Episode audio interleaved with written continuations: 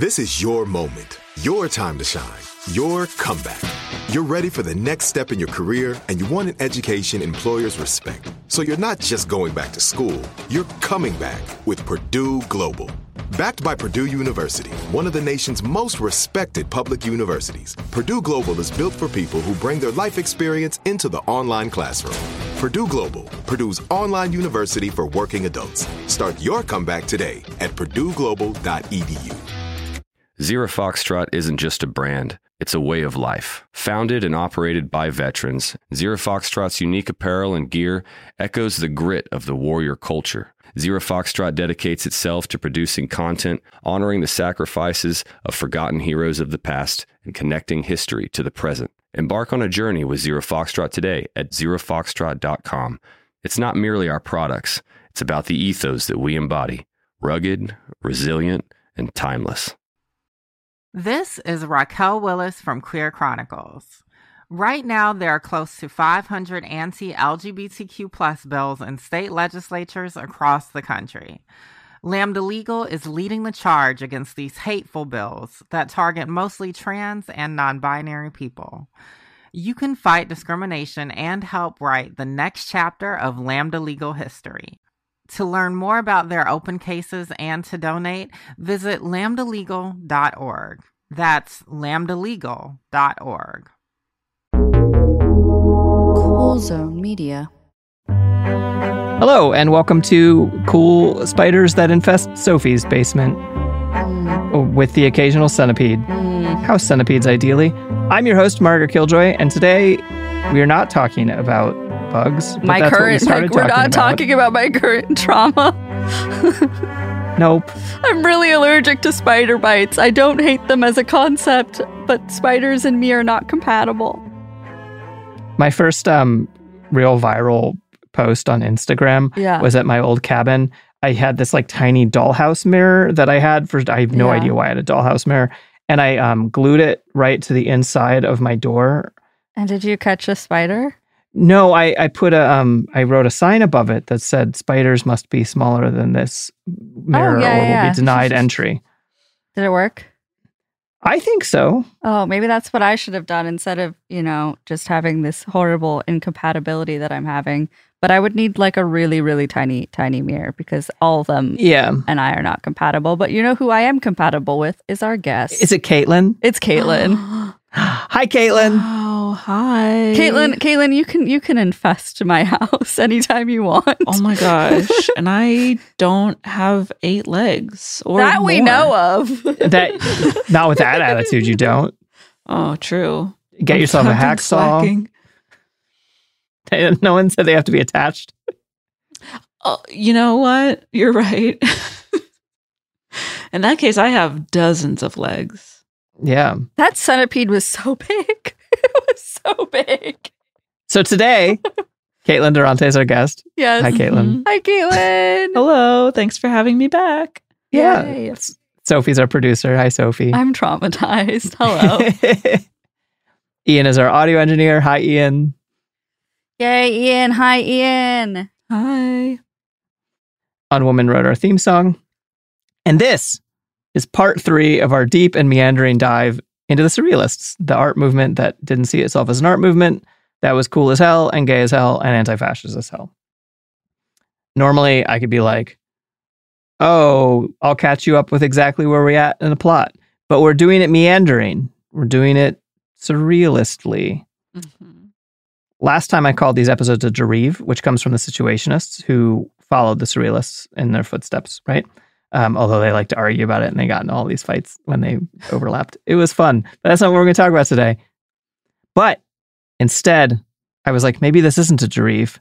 Maybe it is a different, other fancy word for Margaret has ADHD, and this episode is a perfect excuse to revel in that because it's about surrealists. Mm. That word is the exquisite corpse.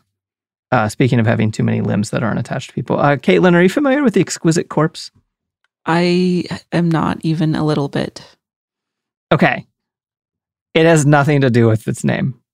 Uh, Okay. they're, they're fucking surrealists. Wait, exquisite corpse? Yeah, I'll explain it. Um, Okay, please. Yeah, uh, or in French, it would be called a cadavre exi, Um, Mm. but I don't speak French besides uh, one baguette, please. I'm sorry, I don't speak French, which is Mm. what I said every day. All you need to know. Spent a month in France, and that's what I used to get around. That and Spanish, Nice. which I also I also speak. used Spanish um because the a woman I spoke to didn't speak English but spoke Spanish and I Yeah. spoke enough Spanish to be able to tell her where the bathroom was at the bar that I was doing a comedy show at. Excellent. That's yeah. all you need. That and baguettes. hmm all you need is bread. Okay, so the Exquisite Corpse is something between a party game and a method of creating collaborative art. I've only played it as a party game, but it's done by people who like actually draw well, and then it's cool as fuck surrealist art. You ever played the party game where you like start drawing at the top of the piece of paper and then you fold it so only the little two lines are showing, and then hand it to the next person? Mm, um, it sounds familiar, but I don't think I've actually played. Maybe I've just observed. Okay. It's really fun. That's the game of Exquisite Corpse. You you draw something at the top of the piece of paper, you fold it so only the very, very edge of what you draw is visible. The next person continues that little bit. And since they're starting with the connecting lines from the previous person, the the things are like completely unrelated, but they line up, you know? And sometimes you'll Mhm. start by being like, all right, we're drawing a person, you know? So there's like some semblance of creating a form. But other times you don't. You have a thing that starts off as a clouds and then it's an elephant and then it's the abyss. I, I don't know. You can also do it with writing. You can write a sentence and then the first word of the next sentence or a paragraph where only the last line is visible or whatever. And it's, Okay, that's. I think that's the version I'm more familiar with. yeah, when you hang out with sober people, this is the kind of thing that they get up to when they are at a party because there's no other social lubricant available, I guess. Mm. I don't know. It's true. Alcohol is the only thing that that you keeps need. us together. I said drunkenly. No, I'm Yeah. currently not. Stoned. I'm I'm not drunk at this moment. Congrats. Thank you. Um, So, okay, the strange name, The Exquisite Corpse. It just comes from one of the first times they played it, which they played it as a written game for a while, and it generated the sentence, The Exquisite Corpse will drink the new wine. Mm. And like, these are a bunch of like bastard countercultural rich kids, right? Mostly.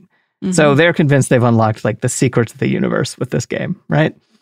and so they give it this grandiose name. But it's really fun. Most of them claim it was invented in 1925 uh, with like there's like lists where it's like the five specific guys, all guys, were there when the exquisite corpse was generated by our unconscious genius or whatever. Uh-huh. Um, uh, later, someone was like, "No, we've been playing this game since 1918." Whoa. um, and which you know just doesn't line up as well to like clout chasing basically sure.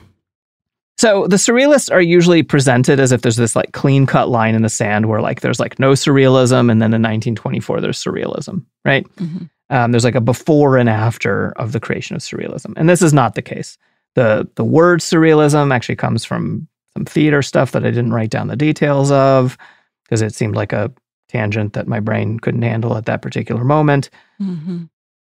but it and it wasn't even like the founders of surrealism who necessarily coined that phrase right it, it developed organically and it wasn't named it wasn't like being like all right what we're doing is surrealism until they'd been doing the thing for a while which is a thing that i keep running across whenever there's like a cool radical subculture like um they're just like doing that shit and then someone's like oh they're the hippies oh they're the nihilists oh they're the surrealists you know Yeah. Like, oh, what do we call this yeah thing that's been around for a while? Yeah. Yeah, totally. Which like makes me wonder about all of them, right? Are all things like that? Like was punk like that?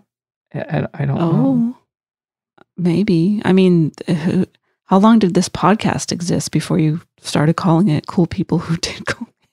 cool stuff. About immediately. Oh, okay. Well, there goes that theory. well, that's not entirely true. For a while, we kept accidentally calling it cool people who did cool things. I've also made that mistake. Yeah. we we also called it cool people did cool shit, and then we were like, Yeah. uh, that'll get geo that'll get blocked on all the apps, so that's cool. Yeah, that's what I pitched as. Cool shit. Yeah. And one time I was like, oh, I actually pitched it as a different name. And people were like, oh, was it called Based People Did Base Stuff? And I was like, no, I am old. like, It is the That is- title it's meant to be. yeah, Wait, what does base mean? I'm also old. It means cool. It means cool. Oh my gosh, since when? Oh, Gen Z is Yeah. I can't I can't keep up.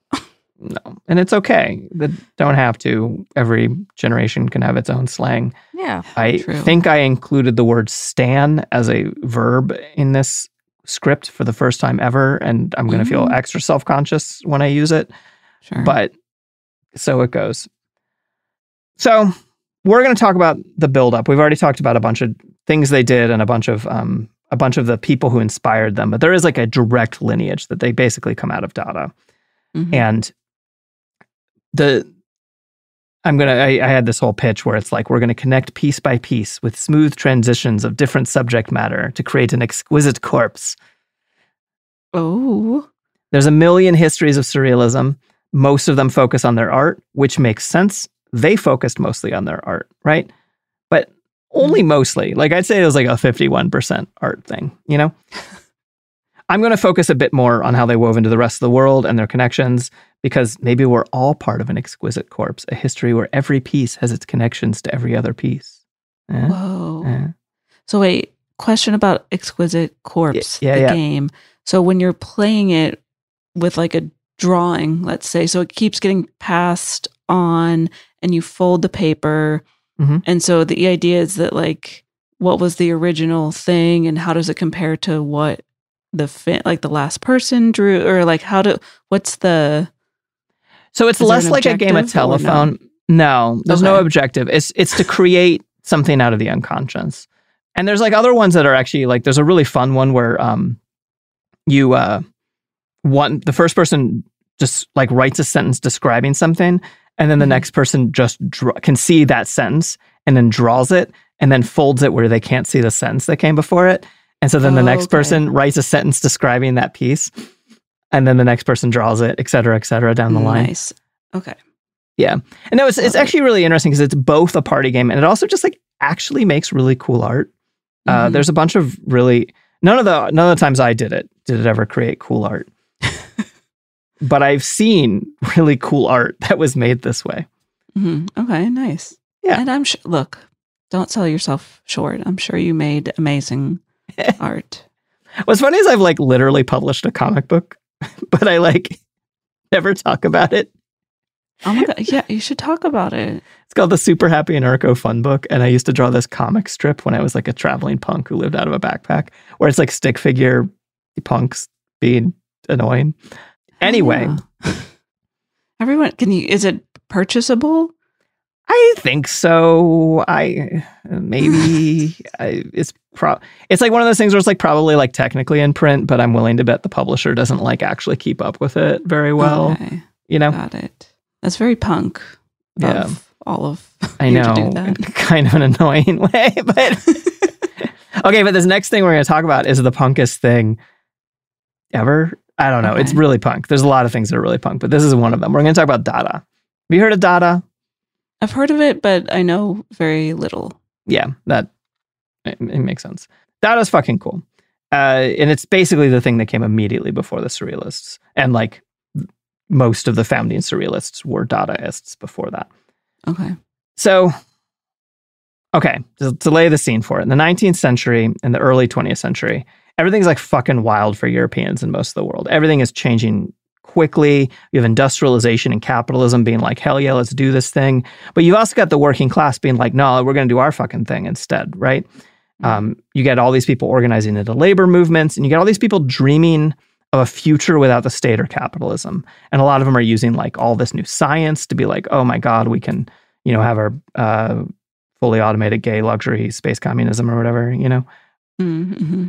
And they tended to disagree about the methods of how to create a society without the state and capitalism, but that was like a lot of people's fucking idea. The the present was really bleak, but the future was really bright. Was kind of a one way to understand Okay. that part of the labor movement.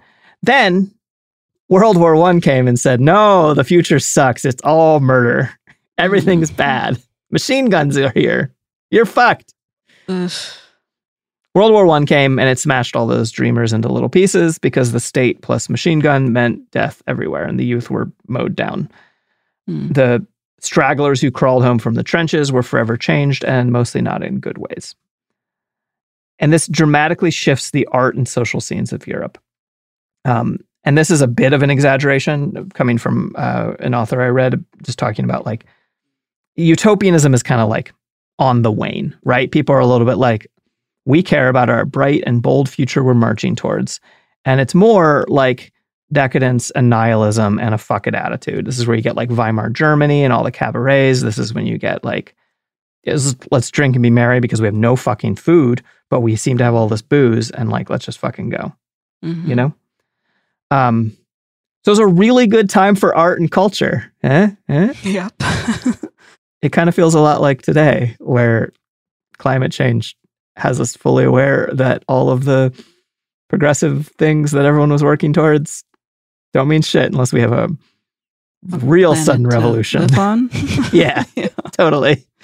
Mhm. Um, but it's made really good art, yeah. like this podcast, which is totally high art. I absolutely. Oh, the highest. Yeah.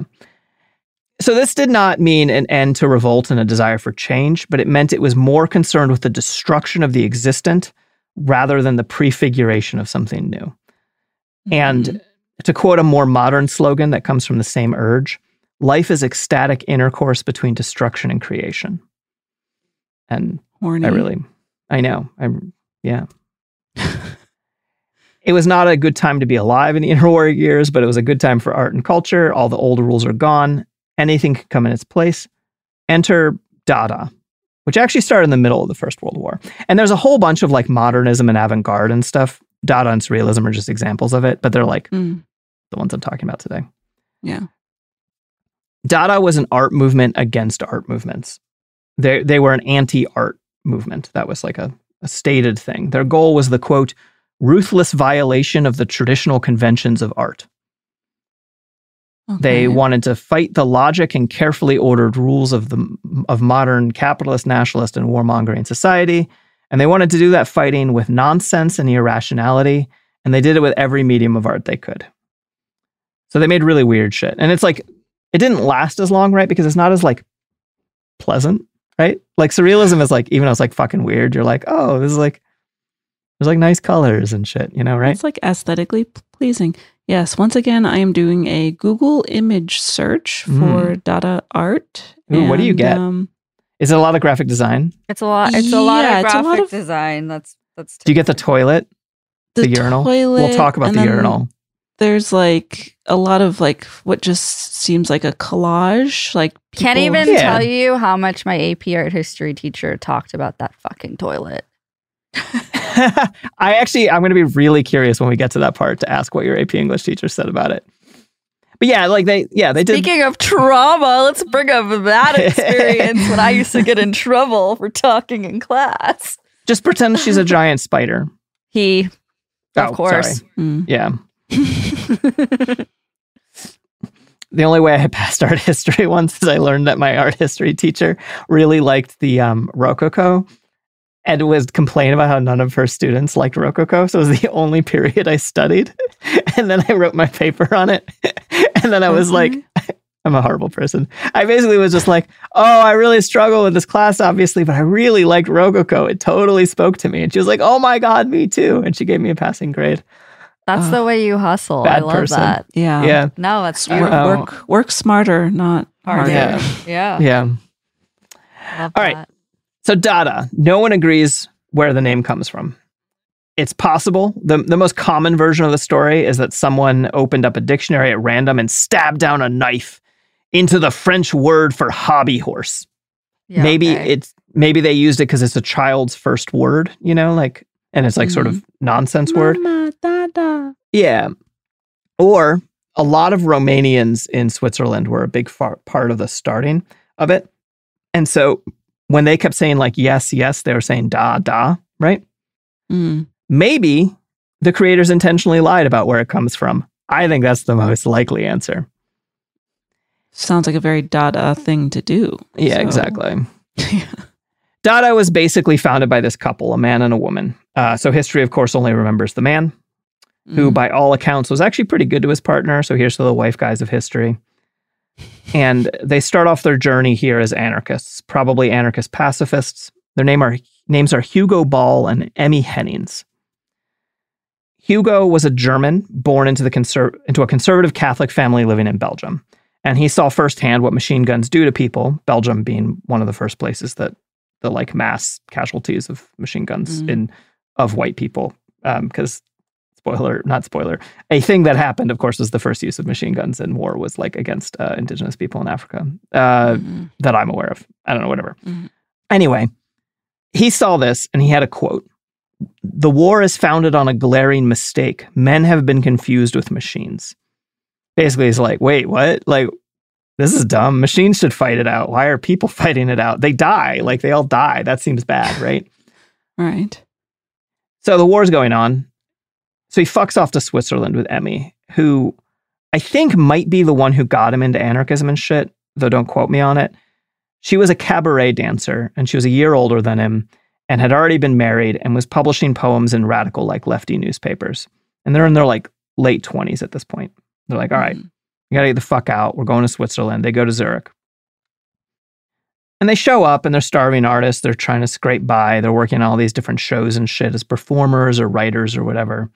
And this is a really interesting place to be in time because like everyone who's fleeing the war, like all the all the radicals who are like being persecuted by their governments for being pacifists or being against the war or whatever are all coming here, right? Mhm. So 1916, they start Cabaret Voltaire. And soon they have all these artists in their orbit. And they start a magazine too, and they name it Cabaret Voltaire, which is fine. As a, it's not like the most original thing to give it the same name, but Mhm. whatever. I would probably do that. Creativity is hard. I know it is. and they're putting all of it into their cabaret because Mhm. their cabaret is fucking weird. Like when I think of a cabaret, I think of like, well, I probably mostly think of the movie Cabaret. right. And I think about like these like very structured, like here's these people performing for this specific audience and like, you know, I, I don't know, whatever. This cabaret was a venue for poetry, dance, and music, and people tried all kinds of avant-garde shit. Uh, there were poems without words known in any language. People reading poems at the same time as one another. There's like noise scene stuff, like people playing concerts with typewriters and rakes. All the shit that's like kind of cool and kind of annoying, you know, and equal. Okay, sure. Proto stomp, it sounds like. Yeah, stomp is the commercialization of of of noise, Yeah. Okay. which is fine. I mean, it's actually whatever. Speaking of the commercialization of radical culture, Wow. uh, did you know that this show is actually sponsored? I did. Oh, not your first rodeo. Sorry, I, I'll try again. I did not. Tell me more. Well, if you want to know more, you can listen to these things that I wholeheartedly and earnestly support. Zero Foxtrot isn't just a brand, it's a way of life. Founded and operated by veterans, Zero Foxtrot's unique apparel and gear echoes the grit of the warrior culture. Zero Foxtrot dedicates itself to producing content, honoring the sacrifices of forgotten heroes of the past, and connecting history to the present. Embark on a journey with Zero Foxtrot today at zerofoxtrot.com. It's not merely our products, it's about the ethos that we embody rugged, resilient, and timeless. Focus Features presents Back to Black. I want people to hear my voice and just forget their troubles. Experience the music and her story Know this. I ain't no Spice Girl. like never before That's my daughter. That's my Amy. on the big screen. I want to be remembered for just being me. Amy Winehouse, Back to Black, directed by Sam Taylor Johnson. Rated R, under 17, not a minute without parent. Only in theaters May 17th. This is Raquel Willis from Queer Chronicles. Right now, there are close to 500 anti LGBTQ plus bills in state legislatures across the country. Lambda Legal is leading the charge against these hateful bills that target mostly trans and non binary people. You can fight discrimination and help write the next chapter of Lambda Legal history. To learn more about their open cases and to donate, visit lambdalegal.org. That's lambdalegal.org. And we're back. So, uh, there's people wearing all kinds of weird, ridiculous outfits, doing strange dances and shit. Like, there's a picture of like Hugo Ball in like a machine robot costume that's like cheesy as shit. Looks kind of like the Tin Man. Like, and there's a a riotous crowd. It's not people nodding along quietly. It's not like, oh, I'm going to go perform. Everyone better be quiet while I read my poem. That is not the vibe here. Uh, Okay. One poet apparently liked to punctuate his speaking by shooting a gun into the air. Whoa. Um, I'm sure the owners of the club fucking loved that. Yeah, sounds a bit dangerous. the word Dada is on a banner by the piano. And it's basically they're like, what if we just do chaos, right? And part of their efforts at anti-colonialism wouldn't read right in today's eyes, which is that they have to have like African drumming and like African-inspired war masks as part of the decorations. Although they were also actively supporting African anti-colonial movements, and I think that Okay, so uh, appropriating some like part of it is appropriation and part of it's like, but we support. yeah, it's like militant support, and eh, I don't fucking know. Like I don't. I I think this is a good example of like not necessarily holding people to the same standards because things were different. Not even like oh we've learned more now. It's just like literally the way that people would have interacted with all of those things could have been very different, or not. Yeah. I don't know. Also, it's possible we that alive. yeah, exactly. um, well, speak for yourself, but you know, Mm. there's also all these like it's also possible that the war masks are actually Romanian folklore inspired. Um, depending on what source you read, I'd put money that they do both. A fucking ton of the people involved at the start are Romanian Jews in exile, and sometimes the shows turn into riots or cause other scandals, and the cops were like not fans of Cabaret mm. Voltaire. So I, it's just a punk club. It's just a fucking cool as shit. Yeah, it's cool. So the cops don't like it. Yeah, exactly. Yeah. So Hugo Ball writes the first Dada manifesto in 1916 and he like reads it out at the club because of course he does. And one of the lines in it to sort of give you a sense of the sort of eh, whatever. Quote, how can one get rid of everything that smacks of journalism worms, everything nice and right blinkered, moralistic, Europeanized, and neverated? By saying Dada. Dada is the word soul. Dada is the pawn shop. Dada is the world's best lily milk soap basically he's like i'm going to spew nonsense because i am sick of the capitalist world that's obsessed with everything being like neat and orderly we are going to just like throw everything into chaos until something better comes along Mm. all the while hugo ba- hugo ball not boss i don't know how you Hugo what hugo boss thought about The entire time you, were saying ball, I thought boss the entire time, even though I knew it was wrong. I was like, Hugo, one's a Nazi, one's not a Nazi. Uh, mm, yeah uh huh. Yeah. All the while, Hugo is obsessed with Catholic mysticism. Mm. Supposedly, at the same time as he's like sticking the knife into the dictionary and coming up with the word uh, Dada, he's like building an altar in the corner of his room. Interesting. And their whole thing is against rationalism in the art world. They're against aesthetics. Now we can talk about the urinal. Marcel Duchamp, who is, uh-huh. yeah, one of the early Dadaists and later a surrealist. He gets into the ready made, which is basically you take a mass produced object, you give it a title, and you're like, here you go, here's your fucking art. Do you know? Do you do you know the story behind Fountain?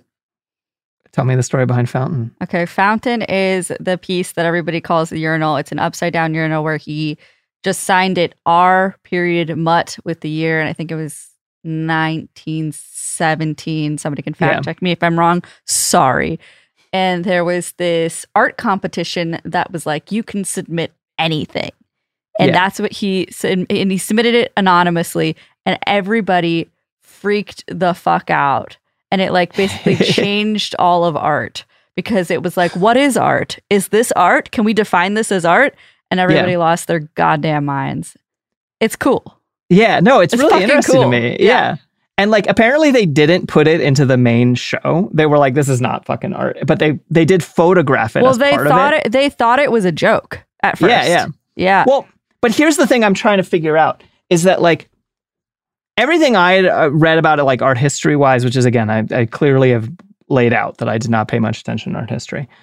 I've clearly laid out that I that I did. I knew that the fact Yeah. that I knew that story off the cuff is Right. Maybe so, I wasn't talking too much in class. so there's like one way of interpreting it where it's like, whoa, man, like everything is art. That's so deep. And then there's another way that seems more realistic to me, which is that he was being like, it's trolling. It's like, fuck you, fuck your Right. art world. Here's a fucking urinal. I'm calling it fountain. Fucking deal with it. You know? Mhm. And it might be both, right? Like, it might be like, look, everything's art, nothing's art. Dada, Mhm. you know? Could be, could be um something that I did in school sometimes where I was like, oops, this project's due and I didn't do anything for it. So I'll just slap a thing on another thing that's already a thing and then pretend like I'm a genius. Yeah. But maybe you were a genius, Caitlin. And maybe I was. Yeah. Maybe I was. The real genius was the thing that came from your unconscious as you were trying to wow. evade uh, the rules. Mm-hmm. So, sadly, this concept and lots of anti art and surrealism were later recuperated into capitalism, like by that asshole Andy Warhol, who basically did the same thing, but for capitalism Mhm. instead of against capitalism. But Dada, along the way, they're also against nationalism and colonialism. Uh, they figure that these two things are the cause of war, and above everything else, they're against war, right? And soon it spreads this like fucking wild punk scene. Uh, the original club gets shut down, I think, by the cops after like I don't know six months. It does not last. It does not last a very long time. Um, Mhm. But Dada goes across the Western world, and Hugo Ball and Emmy Hennings, the two people who opened Cabaret Voltaire, they're out. Depending on the source, they stuck around with the movement for a few more months to a few more years. But basically, they, I, I think they were like, "Oh my god, fucking art movement! We've become the thing we're hate, we've hated, and we're out." Mhm. But by 1920, they've reconverted to like traditional Catholicism. And Hugo spends the rest of his What? short life obsessed with theology and Christian mysticism. And now the obsessive rationalism that he's fighting against, he's still against rationalism, but he's against Mhm. the, he now blames it on the Protestant Reformation, right? he, like, he fucking loses it. I was like, what? I don't understand it. I mean, I understand it, but it's not good. you know? right. Yeah. I did not see that coming, No. but good for him, Yeah. I guess. He he died of cancer super young at 41 years old. Emmy lasted decades longer. But Dada goes on without them, right? In 1918, a Jewish Romanian who had been there since more or less the beginning, his name is Tristan Tzara. He writes a new Dada manifesto. And he goes on to lead the movement, he helps it spread, and he's the one who brought it to all the folks who are going to go on to start the Surrealist movement. Now, Dada had an ideological fight with another art movement. I'm guessing, based on your knowledge of surrealism and Dada, you're not super familiar with futurism. I'm really not. You So- would be correct. Sophie, what do you got on futurism? Uh, I don't have much on futurism, to be honest with you. Is there another name for it? No, this is a futurist movement. The reason it falls out of favor of history is that they were really into the Nazis after a while. Oh, that's probably why I don't know about it as much. Yeah, there's What what is what does the style look like? it's like Metropolis, the movie Metropolis. Like Uh-huh. it's like Mm. it's like we're gonna go into this bright, beautiful future where the machines are like work for us Oh, and oh, like oh, it's like lots of like cityscapes and shit.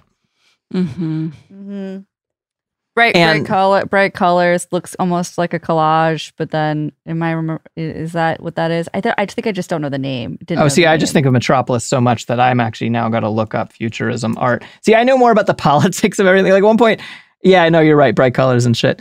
Um, I was walking around Oh, this yeah, yeah, bookstore with my my mom, and I was like telling her all the politics of all the authors, and my mom was like, "Do you know what these books are about?" And I'm like, "No." No. I do. I remember. I remember. Uh, uh, some of this stuff. I just didn't know it was called futurism. Yeah.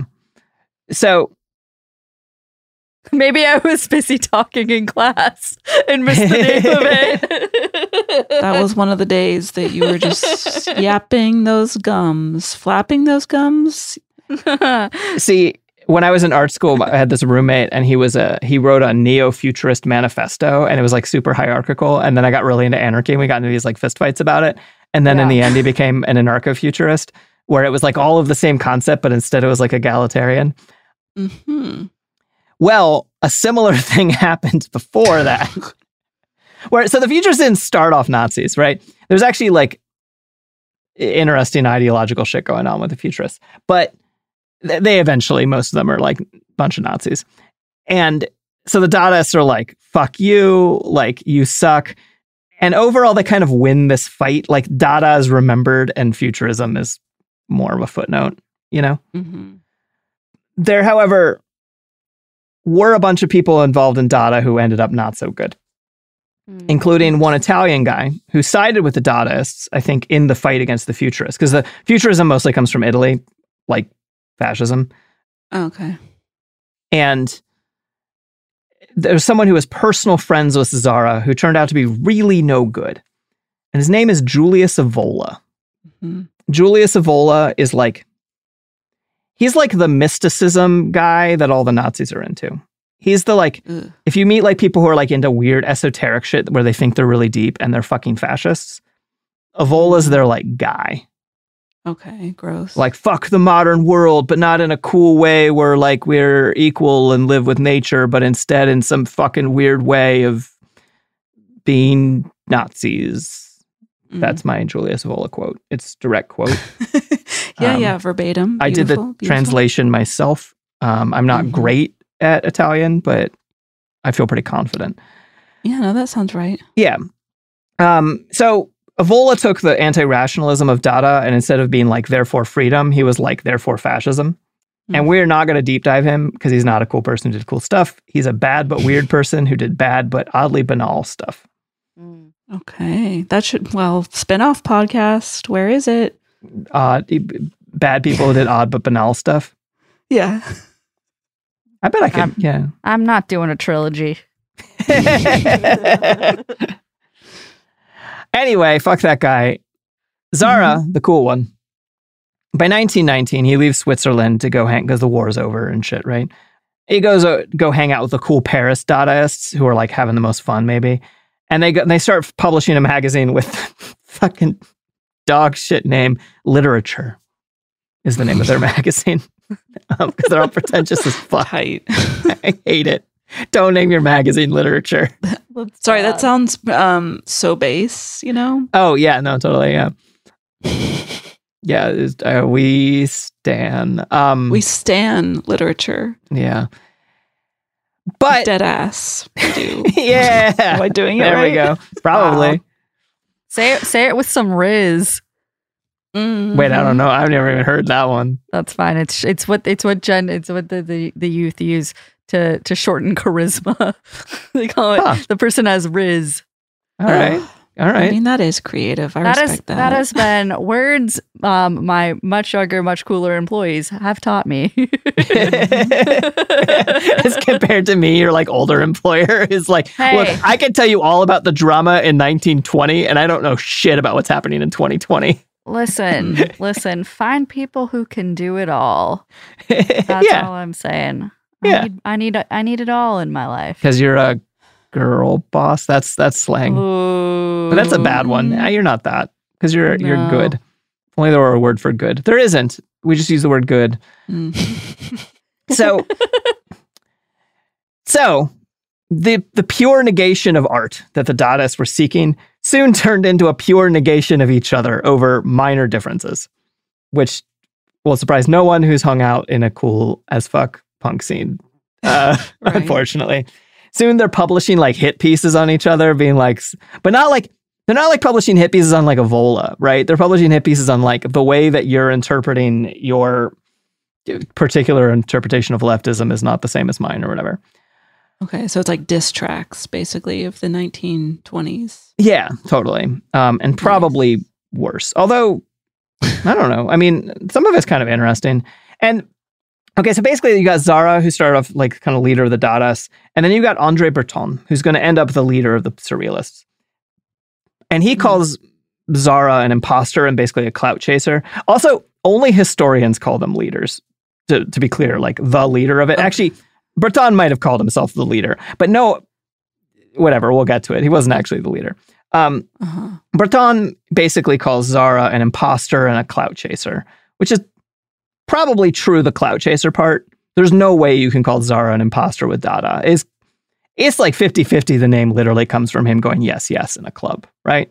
Mm-hmm. This or that Dadaist group started having trouble with each other. They're like, no, you're out of the club. And they're like, no, you're out of the club. Look, I'm crossing you off the official roster. See, that that was your name. And now there's a line through it, you know? Uh-huh. And so, ladies, gentlemen, and betweenities, if your art movement has an official roster, you asked for it. Mm-hmm. That is not very art, I would say. Yeah, to totally. have a list. And you also asked for these ads. Unless you have Cooler Zone Media, then you asked for just this ad transition. Zero Foxtrot isn't just a brand, it's a way of life. Founded and operated by veterans, Zero Foxtrot's unique apparel and gear echoes the grit of the warrior culture. Zero Foxtrot dedicates itself to producing content, honoring the sacrifices of forgotten heroes of the past, and connecting history to the present. Embark on a journey with Zero Foxtrot today at zerofoxtrot.com. It's not merely our products, it's about the ethos that we embody rugged, resilient, and timeless. Focus Features presents Back to Black. I want people to hear my voice and just forget their troubles. Experience the music and her story Know this. I ain't no Spice Girl. like never before That's my daughter. That's my Amy. on the big screen. I want to be remembered for just being me. Amy Winehouse, Back to Black, directed by Sam Taylor Johnson. Rated R, under 17, not a minute without parent. Only in theaters May 17th. This is Raquel Willis from Queer Chronicles. Right now, there are close to 500 anti LGBTQ plus bills in state legislatures across the country. Lambda Legal is leading the charge against these hateful bills that target mostly trans and non binary people. You can fight discrimination and help write the next chapter of Lambda Legal history. To learn more about their open cases and to donate, visit lambdalegal.org. That's lambdalegal.org. And we're back. So, this occasionally gets physical. One of Tzara's plays gets disrupted by Breton, and some furniture gets smashed, and the cops end up showing up. They also like to fight about anarchism versus communism, although they all keep changing their minds about like which where they're at on any of these given spectrums. Nothing ever changes. So then in 1922, Dada threw its own funeral, which I think is cool as hell. We're like they were like, we're done. explain. They're like, we did it. Let's have a funeral for Dada. Dada is done. Oh. hmm Okay. Which actually, to make it even more punk, uh, 1982 or no, maybe in the 70s. Fuck, someone's gonna check my punk cred. Uh, Crass, an anarchist punk band from the UK, released an album Mhm. called Punk Is Dead, and basically it was like punk's over, and it was like before punk really even like got going. But Dada throws its own funeral.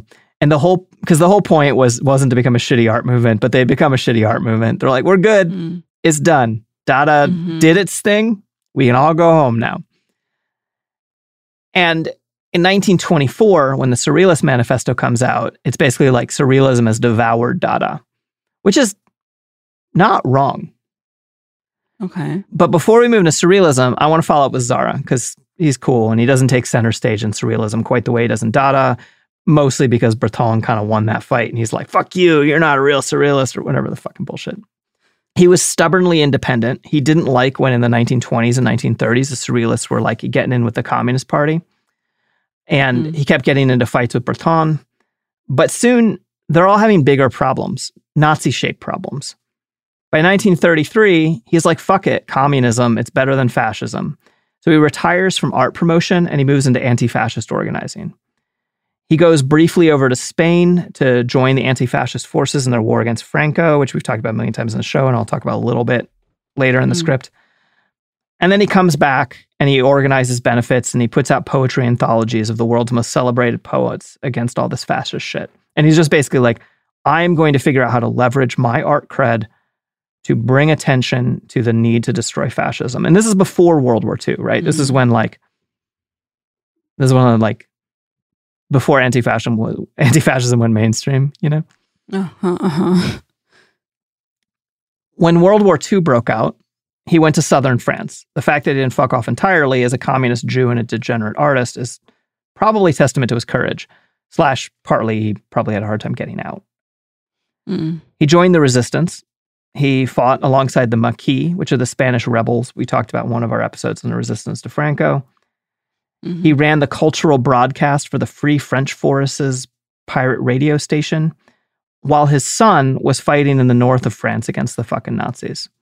And at this point, as a Jew, he's stripped of his Romanian citizenship and his home country won't sell his books, right? So he is like a man without a country fighting Mm. desperately uh, alongside his son against the fascists. And at this point, he's like, all right, I guess fuck it, I'm a communist, right? And the war ends. He's like, I guess I'm a fucking communist. Have you ever heard of, speaking of slang, have you ever heard of people talk about tankies? Um, I don't think so. Wow, we live on such different corners of the internet. I'm kind of jealous. My the corner of the internet I live on is looking at cat videos. this is a better so part. If, I if, if And the I, information I, is not I envy you, Caitlin. Yeah. Mhm. Sophie, you ever heard of tankies? Yeah, yeah, we're gonna have. So, tankies is a pejorative for authoritarian communists, um, particularly Hmm. Stalinists. If there's like someone online who's being like, Iran is good because they hate the US, or fucking the shitty dictator of Syria, what's his fucking name? Assad. It- it- Assad is good because he hates the US, or Russia is good because they hate the US, right? Like, Mm. this is a tanky position. This is a position that comes from like weird old Cold War bullshit okay. where they're like, I'm just so completely whatever. I fucking hate them um, because it's, it's a nonsensical thing. Well, Mhm. and it's it's for anyone who's attracted to the image of like state power with lots of lines of tanks and huge big red flags and shit. Okay. This piece of slang actually comes from the 1950s. It only got popular in the US thanks to Twitter, which famously was not invented until sometime after the 1950s. Mm, I've heard that. Yeah. Um, in 1956, there was a huge uprising in Hungary against the Soviet Union. And it came from all different hung- types of Hungarians. And it included a ton of leftists, including a ton of communists. Basically, they're like, the USSR is, is bad, which is a reasonable mm-hmm. position because they are, right? Yeah. And this basically split the like communist left around the world, the people who don't live in the Soviet Union also. Half of them, the tankies, approved, they didn't call themselves this, their opponents did, approved of the USSR sending in tanks to crush the Hungarian Revolution. The other half, who might be called, quote, people with a reasonable understanding of the human desire for freedom and also a basic understanding of what communism is actually supposed to be about, hmm they supported the Hungarian Revolution. Tzara supported the Hungarian Revolution, which is a break from the Communist Party, right? Mm-hmm. He didn't entirely support it, but he supported it enough to piss off the tankies. Any like possible like, hey, maybe it's bad when they get murdered is like enough to be like, how dare you question our supreme leader, you know? Yeah. And the Hungarian Revolution was mercilessly crushed by the authoritarian forces of the USSR. Mm. And his, I think this kind of breaks his heart. And he's just like, fuck it, whatever. I'm staying out of public life. Everything sucks. And he just, he keeps doing activism. He keeps fight, fighting for decolonization, which is like the main issue for a lot of these people. hmm And then he makes it to his 60s. And then he does what everyone does eventually, which is die. Mm. A lot of Speak these for yourself again. Yeah, no, I mean, well, I'm not speaking for myself. I was around during all of this stuff. I'm going to be around till the heat death of the universe. yeah. When I Mhm. keep saying this show's going to be around to the heat death of the universe, I mean with me as the host. Yeah, yeah. Obviously. Yeah, it's because I grew up in the blood drinking cult of Catholicism where everyone's a vampire. Mm, that's why I have so many spare legs. I'm just sucking the blood out of them. Mm. hmm Yes, yeah. You slowly went from spider to centipede to millipede. hmm Okay. So now we're going to leave Dada and go to surrealism. What the fuck is surrealism? It's got all these notable characteristics we've talked about. It's all about the unfettered and unfiltered imagination. It's about freedom of Mhm. people's bodies and minds. It's about dreams. It's about automatic writing. It's about channeled forms of expression. It's about the juxtaposition of the ordinary until it is no longer ordinary. Basically, if Dada is like a fundamentally nihilist rejection of the existent, surrealism is a way to dream possible alternatives, a way to dream up and manifest the impossible. So, like Mm. going back to utopianism in a way, but instead of it being kind of like we're going to build the workers' paradise, it's a little bit more like, yes, but we're going to do that by like living our impossible dreams. Like nothing is impossible because reality itself is something that we can shape. I hmm I knew I liked surrealism, and then the more I research this shit, the more I'm like, these people fucking rule. some of them, who, some of the folks that started out with were some of the Dada folks who were med students in Paris, and they were super into art and all this shit. But they're also into all this new psychoanalysis stuff that's going around.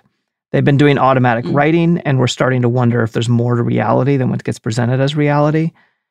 And they're into the idea that somewhere between the conscious and unconscious is a third thing, like the meme, like you know, do you want this or that, or do you want the secret third thing? hmm The thing that they're trying to create is a surrealist revolution, a new way to find a higher reality, that space between the conscious and the unconscious.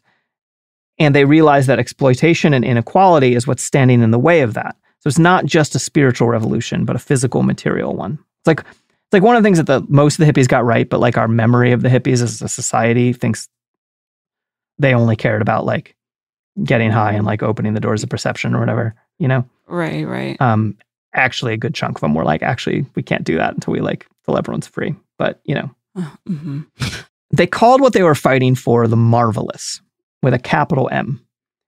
And this is contrasted with its opponent, basically, miserable miserableism, which also has a capital M. Okay. Uh, I want to quote a living surrealist author, Ron Sakolsky. Miserableism is a system that produces misery and then rationalizes it by perpetuating the idea that such misery comprises the only possible reality.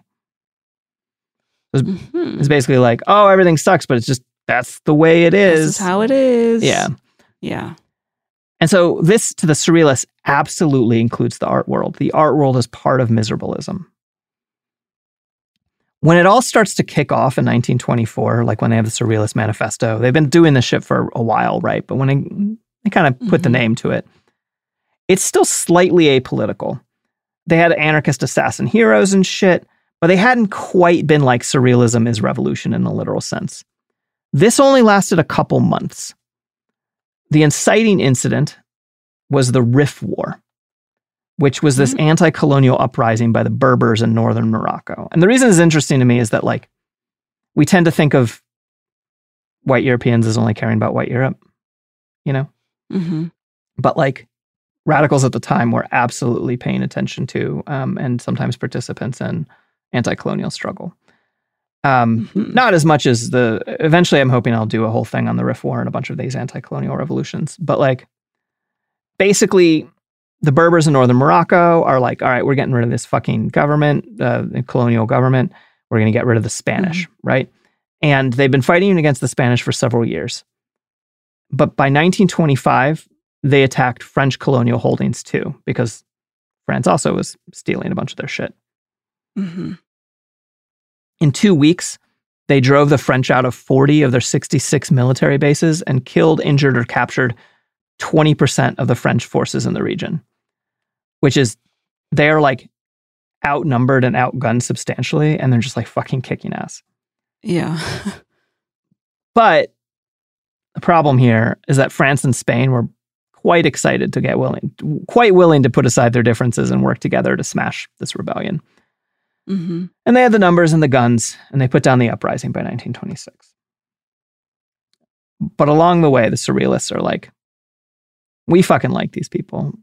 The marvelous demands we fight miserableism with guns if need be. Or to quote them more directly, quote, we surrealists pronounced ourselves in favor of changing the imperialist war in its chronic and colonial form into a civil war. Thus, we placed our energies at the disposal of the revolution, of the proletariat and its struggles, and defined our attitude towards the colonial prob- problem, and hence towards the color question. Which I really like the like, oh, you have this imperialist war. What if it becomes a fucking civil war, huh? Fuck you, you know? Mm-hmm. Which they didn't pull off, right? But like, most people don't. Yeah. And it means that the Surrealists started off as an explicitly anti racist organization. Their first specific thing was the color question, right? Mm-hmm. And they started off, okay, so like the other thing that happened while I was researching this is that I like start off with all these like, there's like the art world assumptions of everything that I had heard about surrealists, which is like Dali, the only surrealist, you know? And then there's the like kind of like vague, okay, they were people and they had this politics and stuff. And it turns out most of what I learned from that was also wrong, right? Okay. Because like one of the things that you read about is that it started off like a total boys club, but it it didn't start off as a boys club. Hmm. Uh-huh. It started with women and men both. The very first issue of the magazine, Surrealist Revolution, had women and had women and men both in it. Mm-hmm. Um, women were left out of the press about the organization uh, by Uh-huh, two groups. typical. I know, and it's by the exactly the two groups you'd expect. One, the guys in the club who kind of wanted to put up a "No Girls Allowed" sign, right? Mm. And they were like, "Oh no, it's us!" And they're like shouldering each other out of the way to be like, "Ah, it's all us," you know. uh-huh. And also by the press who just fucking ate it up and just want to talk about boys in their paintings, you know. Ugh. Boring. Yeah, yeah. No, I like genuinely I was like, oh, I'm gonna have to like fast forward through all the fucking boys club shit, and and then I'm like, oh, there was like people who tried to make it a boys club and they did not succeed. hmm Okay, good. the only people writing about women surrealists were the surrealists, both women and men. The art critics were ignoring them, uh, essentially until the women's liberation movement of the 60s and 70s, when suddenly you start having people go back in history and be like, oh, actually, there was literally hundreds of women involved in all of their fucking art exhibits, like, you know, like every every step of the way. Mm-hmm. One co- Like, wow, women exist and did things. Yeah, they weren't just muses. And uh, Mm. One of the problems the surrealists had is that they put women on pedestals and would be like, the woman is the most beautiful, perfect thing, and blah, blah, blah, and we need muses or whatever. And then these like women would be like, I'm not your fucking muse, I'm an artist too. And then like Yeah. most of the men were like, oh, that's cool. oh, interesting. Yeah, You don't say. I know. Some of them were probably like, no, never mind. You're not fun anymore. I can't what, you, control you. you speak and have thoughts? Ugh, Yeah, leave me alone. yeah. Or they'd be like, yes, I want your unfiltered, chaotic, womanly thoughts. Just, I get to be the one to write them down. Rolling my eyes. Yeah. One commenter who was quoted in the book Surrealist Women pointed out, quote, no comparable movement outside of specifically feminist organizations has had such a high proportion of active women participants. Hmm. And the ignoring of these women surrealists actually ties into the misreading of surrealism that mainstream society has, that it's just the painters. Mhm. This, of course, was actively per, uh, perpetuated in the US by veteran enemy of the pod, Salvador Dali, um, right. who once said, I know this is, he obviously had his even worse quotes, but this one's not great. Uh, he once said, talent is stored in the balls. This guy sucks. it really sucks. It's so bad. And so he would like he wrote that about like a specific. I forgot to write. Um, there was like a specific woman where he was like, I guess she's all right for a girl, but no girl can be truly fantastic because you know talent is stored in the balls or whatever. Oh my god. Which is why you have that talisman of uh, balls. They've castrated off of men. Um, Mhm. The only way to Yeah, and it's like, okay, your all your talent is in your balls. Well, then what if I kick them? yeah, yeah. You know? And so most of the women, or sorry, more of the women were more likely to be writers, especially poets, but also theorists. But there's also a ton of painters and photographers too. Literally hundreds of women were part of the Surrealist movement in its heyday. And the surrealist historian I've gotten the most out of during my research in these episodes is Penelope Rosemont. And she stresses that surrealism has been misrepresented by the press and turned into a drama of like splits and purges that represent Andre Breton as an authoritarian mm-hmm. leader. Penelope says about this From its first day, surrealism as an organized movement was itself a free association.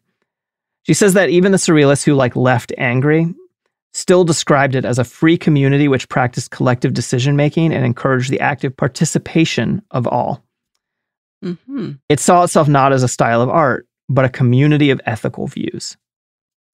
So it's like Okay. if you're trying to create the marvelous, you're you're one of us, you know? hmm That said, some of the participants of early surrealism were absolutely all about the drama and splits, um, and all about gatekeeping and all about like sitting there and crossing off names and be like, no, you're not. See, you you got crossed off. Mhm.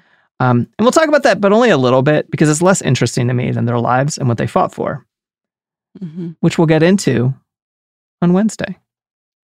Wow. I can't wait. Well, you, too. I was gonna say you'll have to, but you actually don't have to. Everyone else has to. But We're going right into this I know. convo. I know. only after we first hear about you. Caitlin.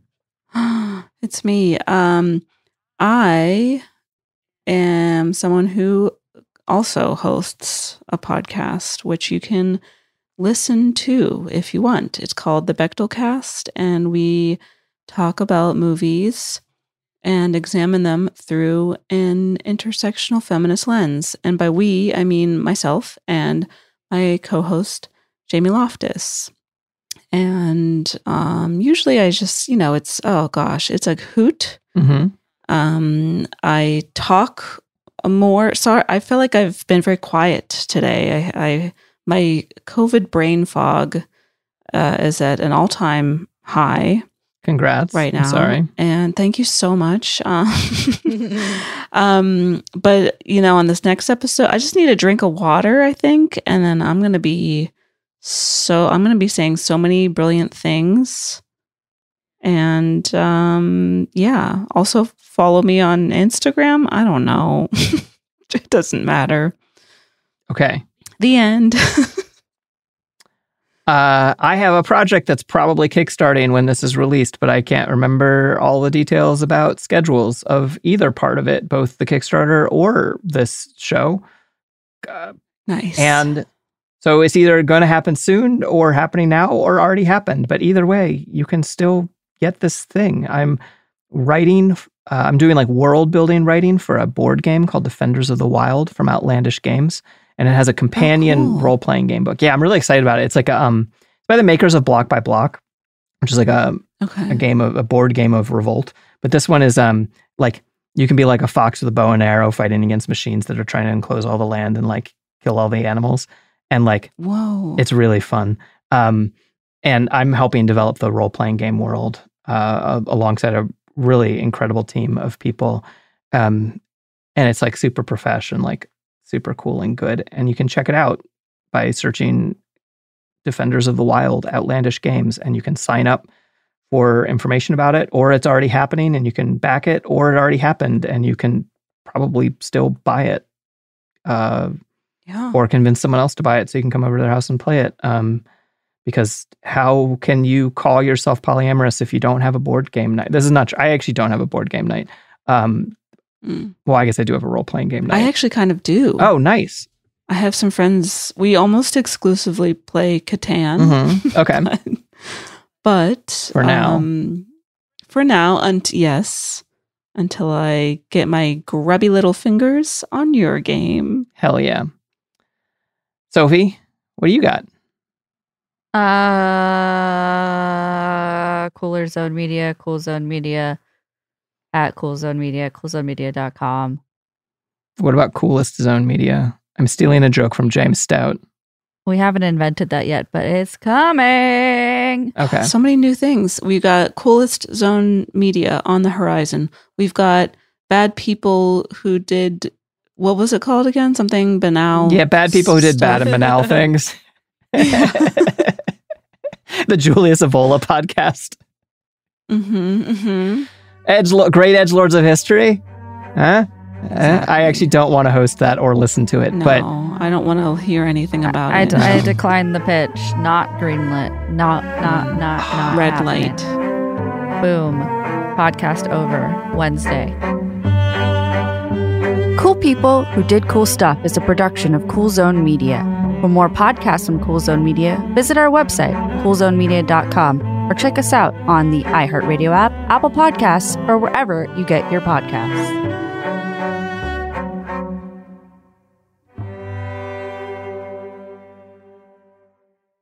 Zero Foxtrot isn't just a brand, it's a way of life. Founded and operated by veterans, Zero Foxtrot's unique apparel and gear echoes the grit of the warrior culture. Zero Foxtrot dedicates itself to producing content, honoring the sacrifices of forgotten heroes of the past, and connecting history to the present. Embark on a journey with Zero Foxtrot today at zerofoxtrot.com.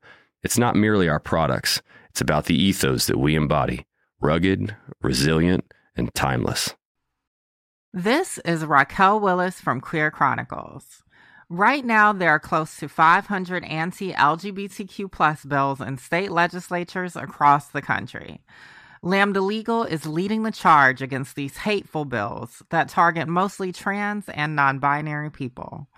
You can fight discrimination and help write the next chapter of Lambda Legal history.